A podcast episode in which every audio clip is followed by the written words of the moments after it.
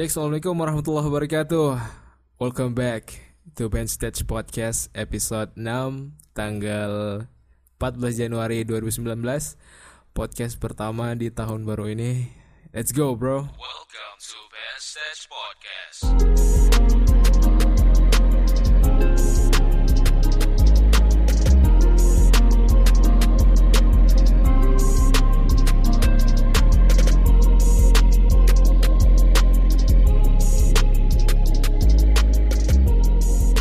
Oke, ah, selamat datang kembali, selamat mendengarkan kembali Band Stage Podcast, teman-teman.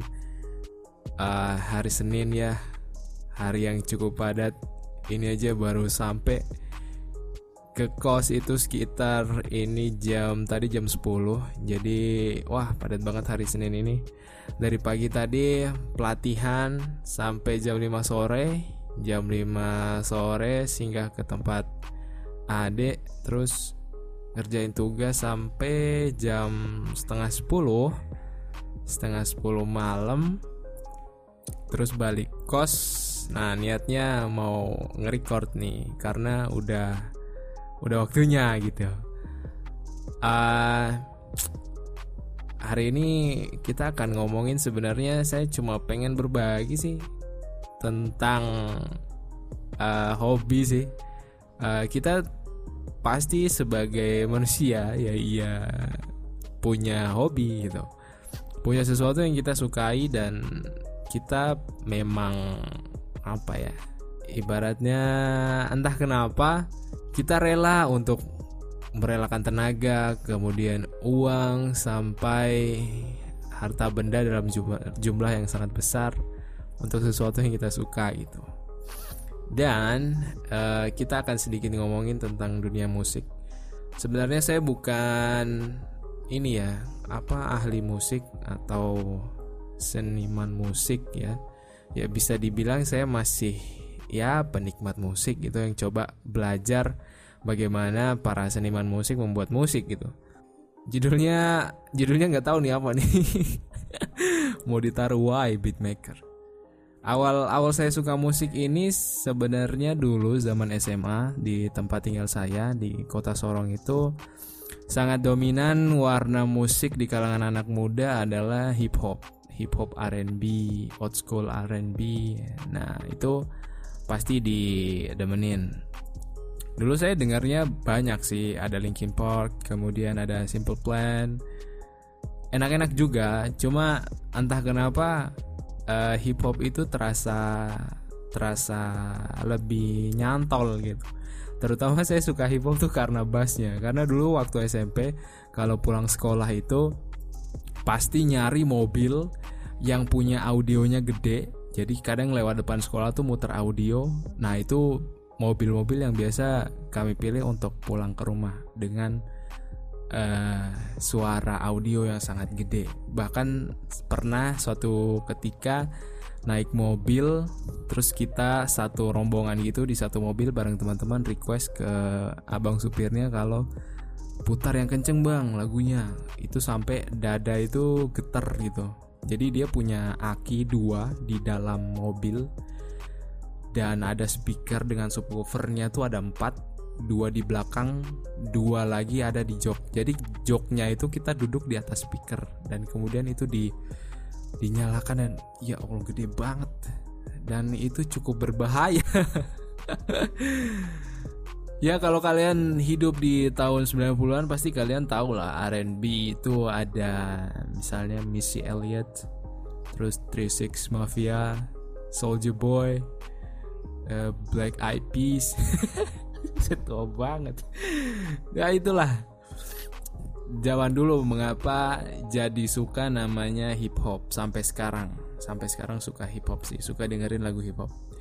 Itu terutama uh, musiknya. Karena ya tidak bisa kita pungkiri bahwa sekarang tuh lirik-lirik hip hop pertama sangat minimalis. Kemudian berisi makian cacian kemudian berisi lirik yang memamerkan harta itu sebenarnya saya nggak nggak suka sih nggak suka. Dulu suka karena nggak tahu arti liriknya gitu. Jadi asal nyanyi aja. Tapi sekarang udah tahu dikit-dikit arti bahasa Inggris liriknya jadi kadang nyortir juga sih. Kayak misalnya lah Lil Pump gitu kan lagunya agak apa ya agak agak agak ya gitulah. Gitu sih. Dan kalau dicerita saya mula-mula membuat musik terutama musik instrumental di hip hop ini. Uh, di sini saya nggak nggak mencoba untuk menggurui sih. Saya bukan expert. Saya nggak tahu musik teori sama sekali. Saya cuma mengandalkan telinga dan software. Kemudian kalau suaranya enak ya ya do it gitu uh, saya hanya ingin berbagi aja. Jadi waktu mula saya mencoba untuk membuat beat itu sekitar tahun 2017 akhir akhir jadi bulan Desember tahun 2017 itu waktu mulanya sampai sekarang. Jadi udah hampir satu tahun lebih. Ini kan Januari 2019 eh eh enggak ding. Eh iya betul. Iya 17 ke 18 iya satu tahun lebih satu bulan lah ya. Nah dalam perjalanan itu sangat-sangat uh, minimalis. Saya men apa menjadi apa ya ibaratnya wah pengen banget nih uh, buat beat. Itu saya investasi sama uh, MIDI controller. Jadi ternyata tuh ada alat. Saya juga baru tahu setelah uh, lihat-lihat orang bikin beat tuh ada piano khusus untuk uh, instrumen DAW atau Digital Audio Workstation. Jadi itu dia butuh namanya piano khusus namanya MIDI controller. Nah, itu dari situ Bita bisa membuat beat, membuat note dan juga membuat perkusi dan lain sebagainya. Dan software yang saya pakai FL Studio, gear kalian jangan berpikir wah awal-awal saya bikin beat itu gearnya wah gitu. Itu cuma piano itu harganya sekitar satu satu setengah satu setengah juta emang cukup mahal jadi butuh beberapa waktu untuk nabung dan modalnya cuma laptop. Laptopku itu uh, spek lama tahun 2012 Core i3 tapi generasi kedua. Tapi dia tuh masih bisa masih bisa FL Studio tuh masih masih mampu. Nah beat dari beat beat awal tuh udah seneng tuh. Udah seneng kan? Uh, MIDI kontrolnya datang uh MIDI kontrolnya datang nih. Oh buka buka buka. Wah ini nih namanya MIDI controller. Terus coba coba coba Terus jadilah beat pertama. Sumpah beat pertama itu uh, beat yang kalau sejauh ini sih uh, semua orang yang dengar beat pertama itu pasti ketawa termasuk diriku sendiri sih sampai sekarang nih. Sampai sekarang kalau kalau kalian mau dengar boleh nih. Nih aku cari filenya dulu nih. Cari filenya. Jadi jadi filenya itu namanya satu. Jadi satu bit bit pertama gitu. Ah uh, dia dia. Ya allah udah ketahui duluan ya? Uh, oke okay, kalian siap mendengarkan beat pertama dari Om Bem oke okay, ya uh, satu dua tiga. Tutup telinga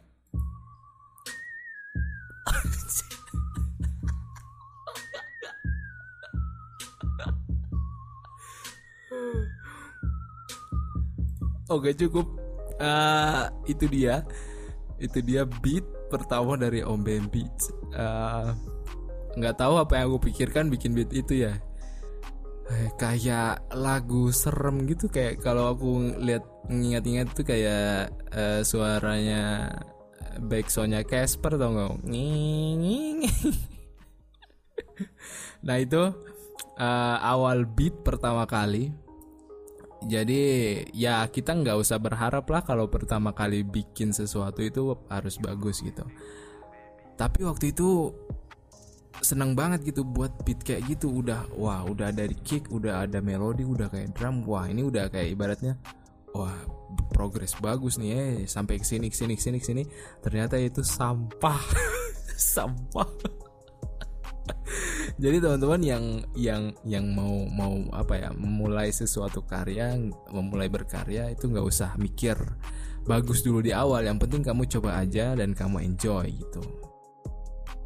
Dan juga sebenarnya muncul kembali setelah berjalannya waktu satu tahun ini mulai apa ya ada niat gitu.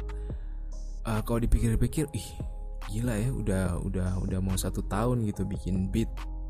Sama kayak kayak kayak saya nulis tuh saya nulis itu dari SMA kelas 3 sampai sekarang itu masih nulis blog. Jadi kayak udah udah jadi indikator nih bahwa oh ini emang emang hobi yang yang saya suka gitu. Nah dari sini malah pengen mengembangkan diri lebih karena uh, kalau saya lihat sih ini no offense ya. Hanya komentar pribadi aja opini pribadi aja.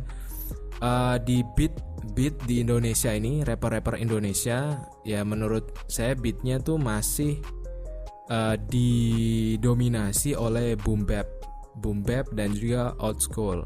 Ya bagus sih. Ini saya nggak bilang jelek cuma uh, rapper-rapper Indonesia kan kebanyakan yang terkenal adalah rapper-rapper yang uh, berasal dari tahun 90-an gitu.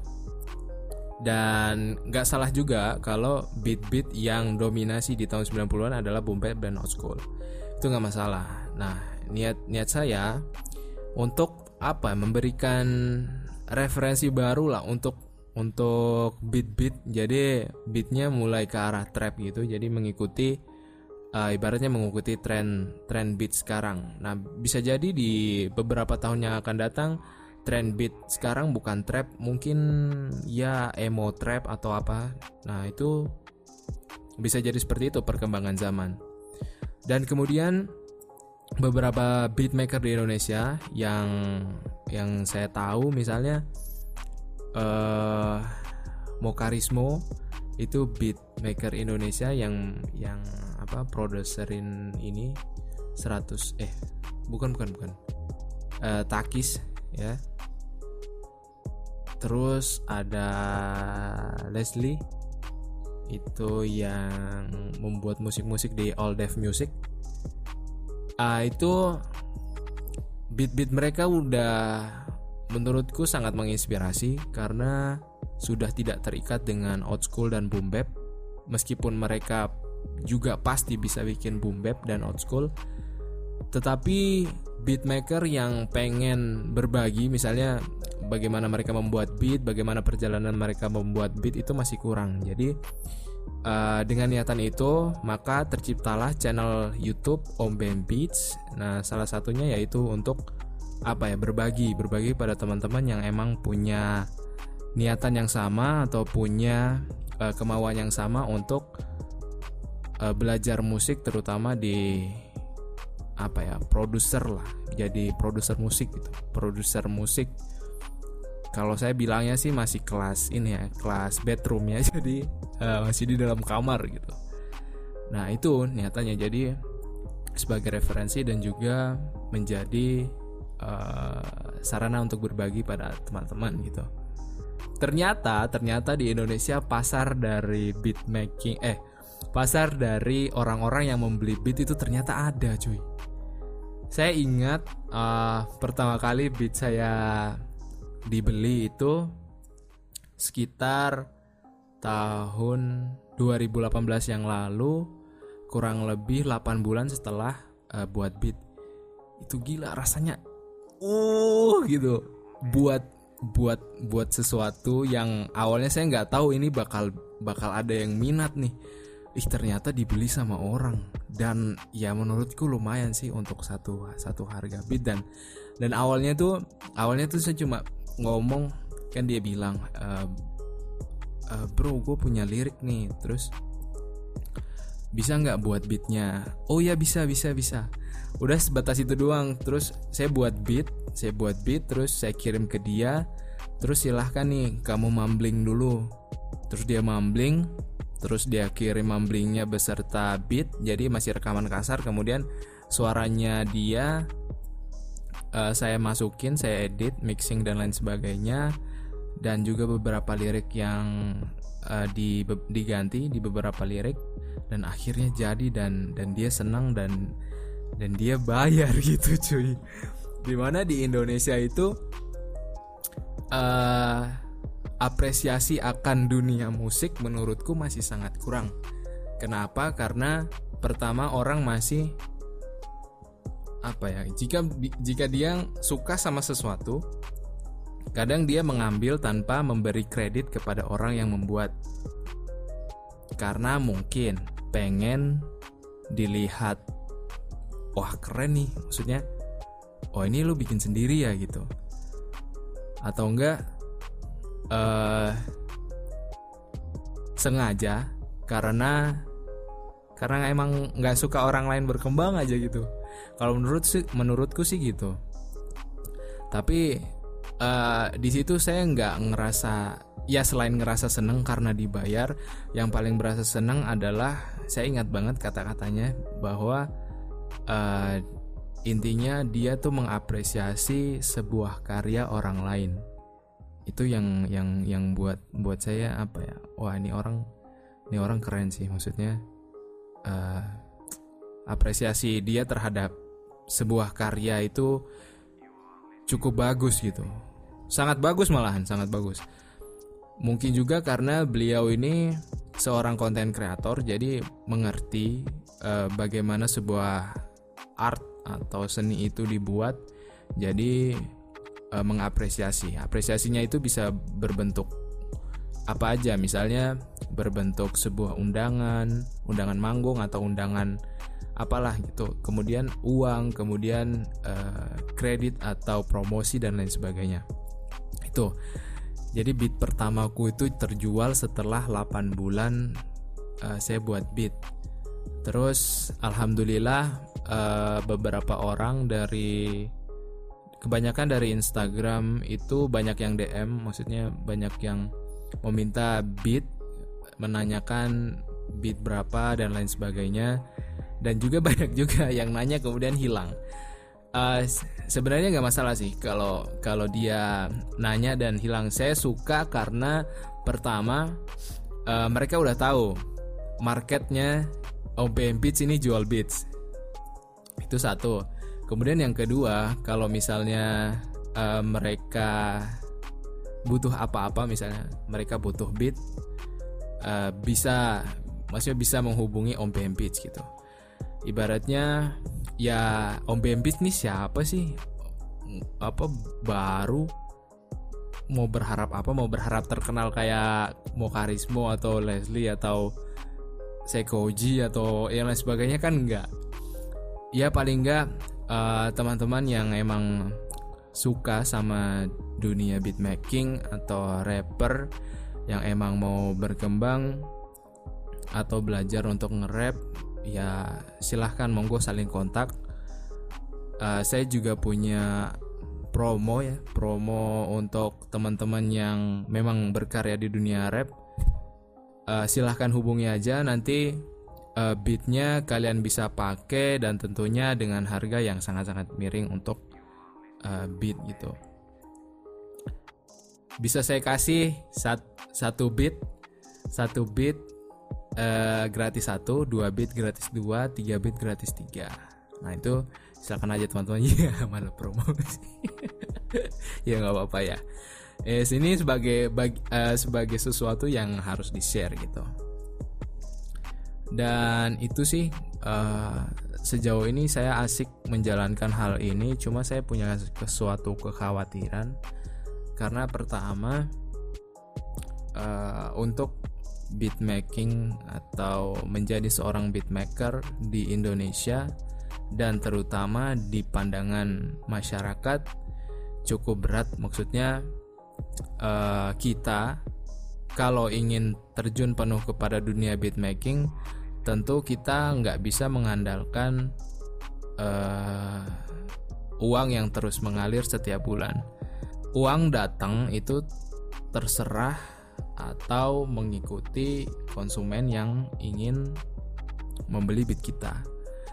Kecuali memang kalian uh, udah bekerja sama beber sama beberapa rapper atau memang sudah punya nama. Nah, itu akan lebih mudah uh, untuk uh, apa ya? berkembang ya, berkembang di dalam dunia beatmaking ini. Cuma kekhawatiranku tuh ya ya nggak nggak aku pungkiri juga jadi minat minat beatmake apa peminat rapper yang ingin membeli beat itu sedikit masih sedikit sejauh ini orang yang emang niat mau beli sih bisa dihitung dengan jari ya tapi itu juga udah udah lumayan gitu kita udah kita udah ngerasain oh ternyata pasar pasar orang yang beli beat ini ternyata ada di Indonesia gitu. Dan mereka mau gitu. Nah itu. Dan nanti ketika saya udah mendapatkan sebuah pekerjaan atau uh, suatu pekerjaan atau kesibukan lain yang menyita banyak waktu nah kegiatan-kegiatan kayak ini mungkin nggak bakal hilang eh, nggak uh, bakal hilang tapi intensitasnya berkurang. Jadi misalnya satu minggu tuh biasa saya bisa buat beat sekitar 3 beat. Ya kalau misalnya punya kerjaan mungkin dua dua atau satu beat dan saya berusaha se seproduktif mungkin dalam beat making dan juga podcast ini karena apa ya hobi itu seperti obat menurutku jadi obat untuk kita tuh stay sane. Jadi stay sadar, stay waras gitu. Kadang kita penat sama kerjaan, kita lari ke hobi. Hobi kan macam-macam, ada hobi ngegame, kemudian ada hobi memancing, hobi main catur dan hobi musik dan lain sebagainya. Nah, ah, hal-hal kayak gini dalam hidupku nggak bakal kuhilangin karena aku butuh itu gitu. Dan ya, beberapa waktu yang lalu uh, sebelum record podcast uh, saya tuh mau minta teman-teman di Instagram untuk menanyakan. Nah, jadi kita masuk ke segmen pertanyaan. Oke, jadi pertanyaan ini akan saya baca dan saya akan sebutkan orangnya yang lagi dengar. Halo, shout out ke kalian yang lagi dengerin. Uh, pertama ada dari Virio Andalas. Wah, ini abang, abang Rio nih.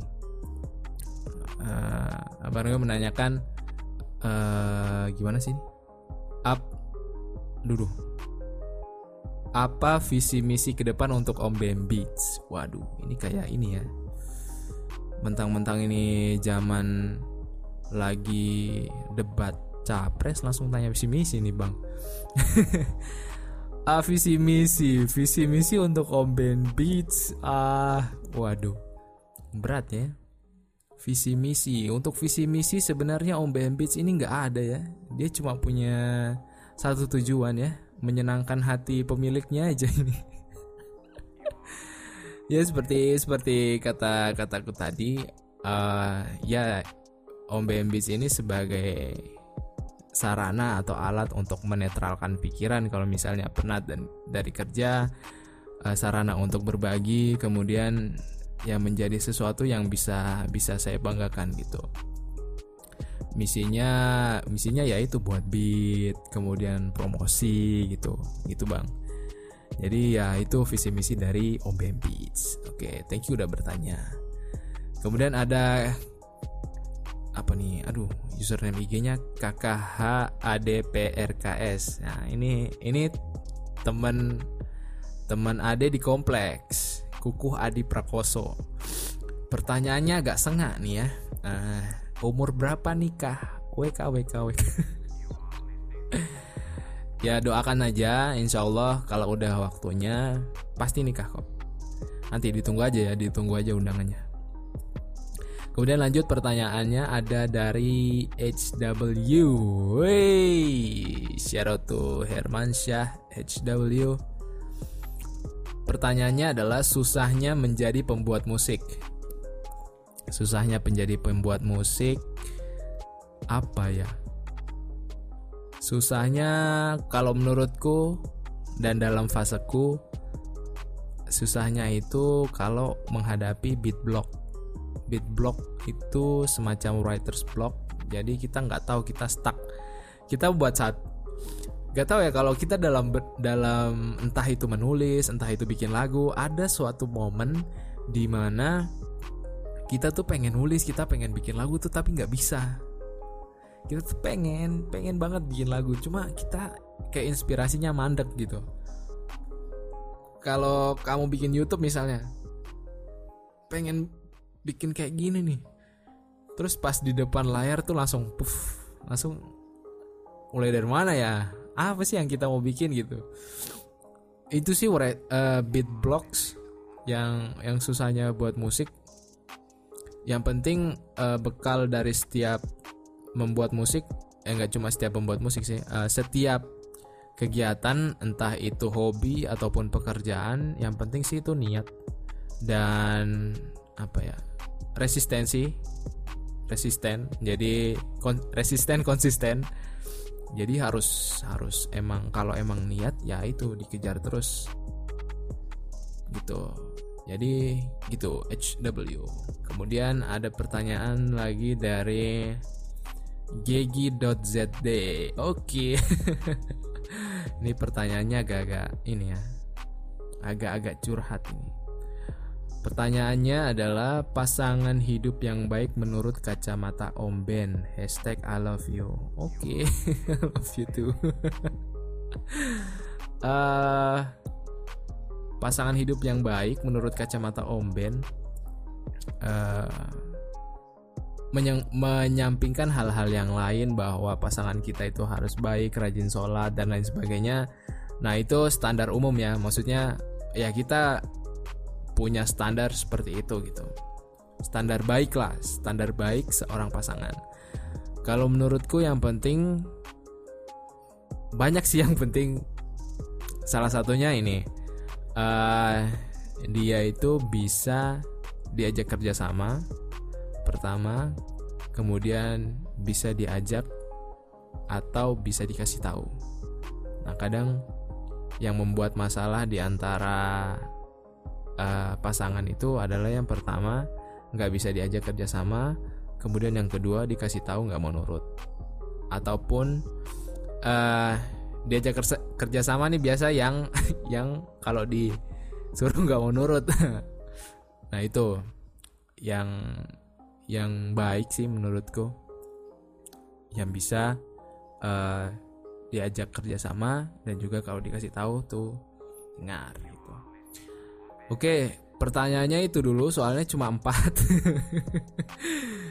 cuma empat yang nanya. Jadi itu dia episode Ben Stage Podcast kali ini. Terima kasih untuk teman-teman yang udah dengerin.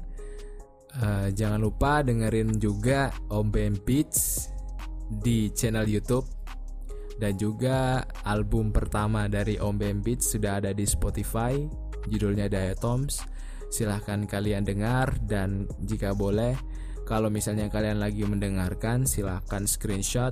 Nanti bakal saya repost di Instagram. Terima kasih buat teman-teman yang selalu support uh, untuk temanku yang di Manado namanya Sugea Ilham semoga uh, pekerjaan atau tugas-tugas yang kau hadapi lancar dan juga bisa bisa mencapai target di tahun ini sesuai dengan apa yang kau targetkan itu. Terima kasih sudah support Om Ben Beats dan salam buat kalian semua. Saya Om Ben, sign out. Assalamualaikum warahmatullahi wabarakatuh.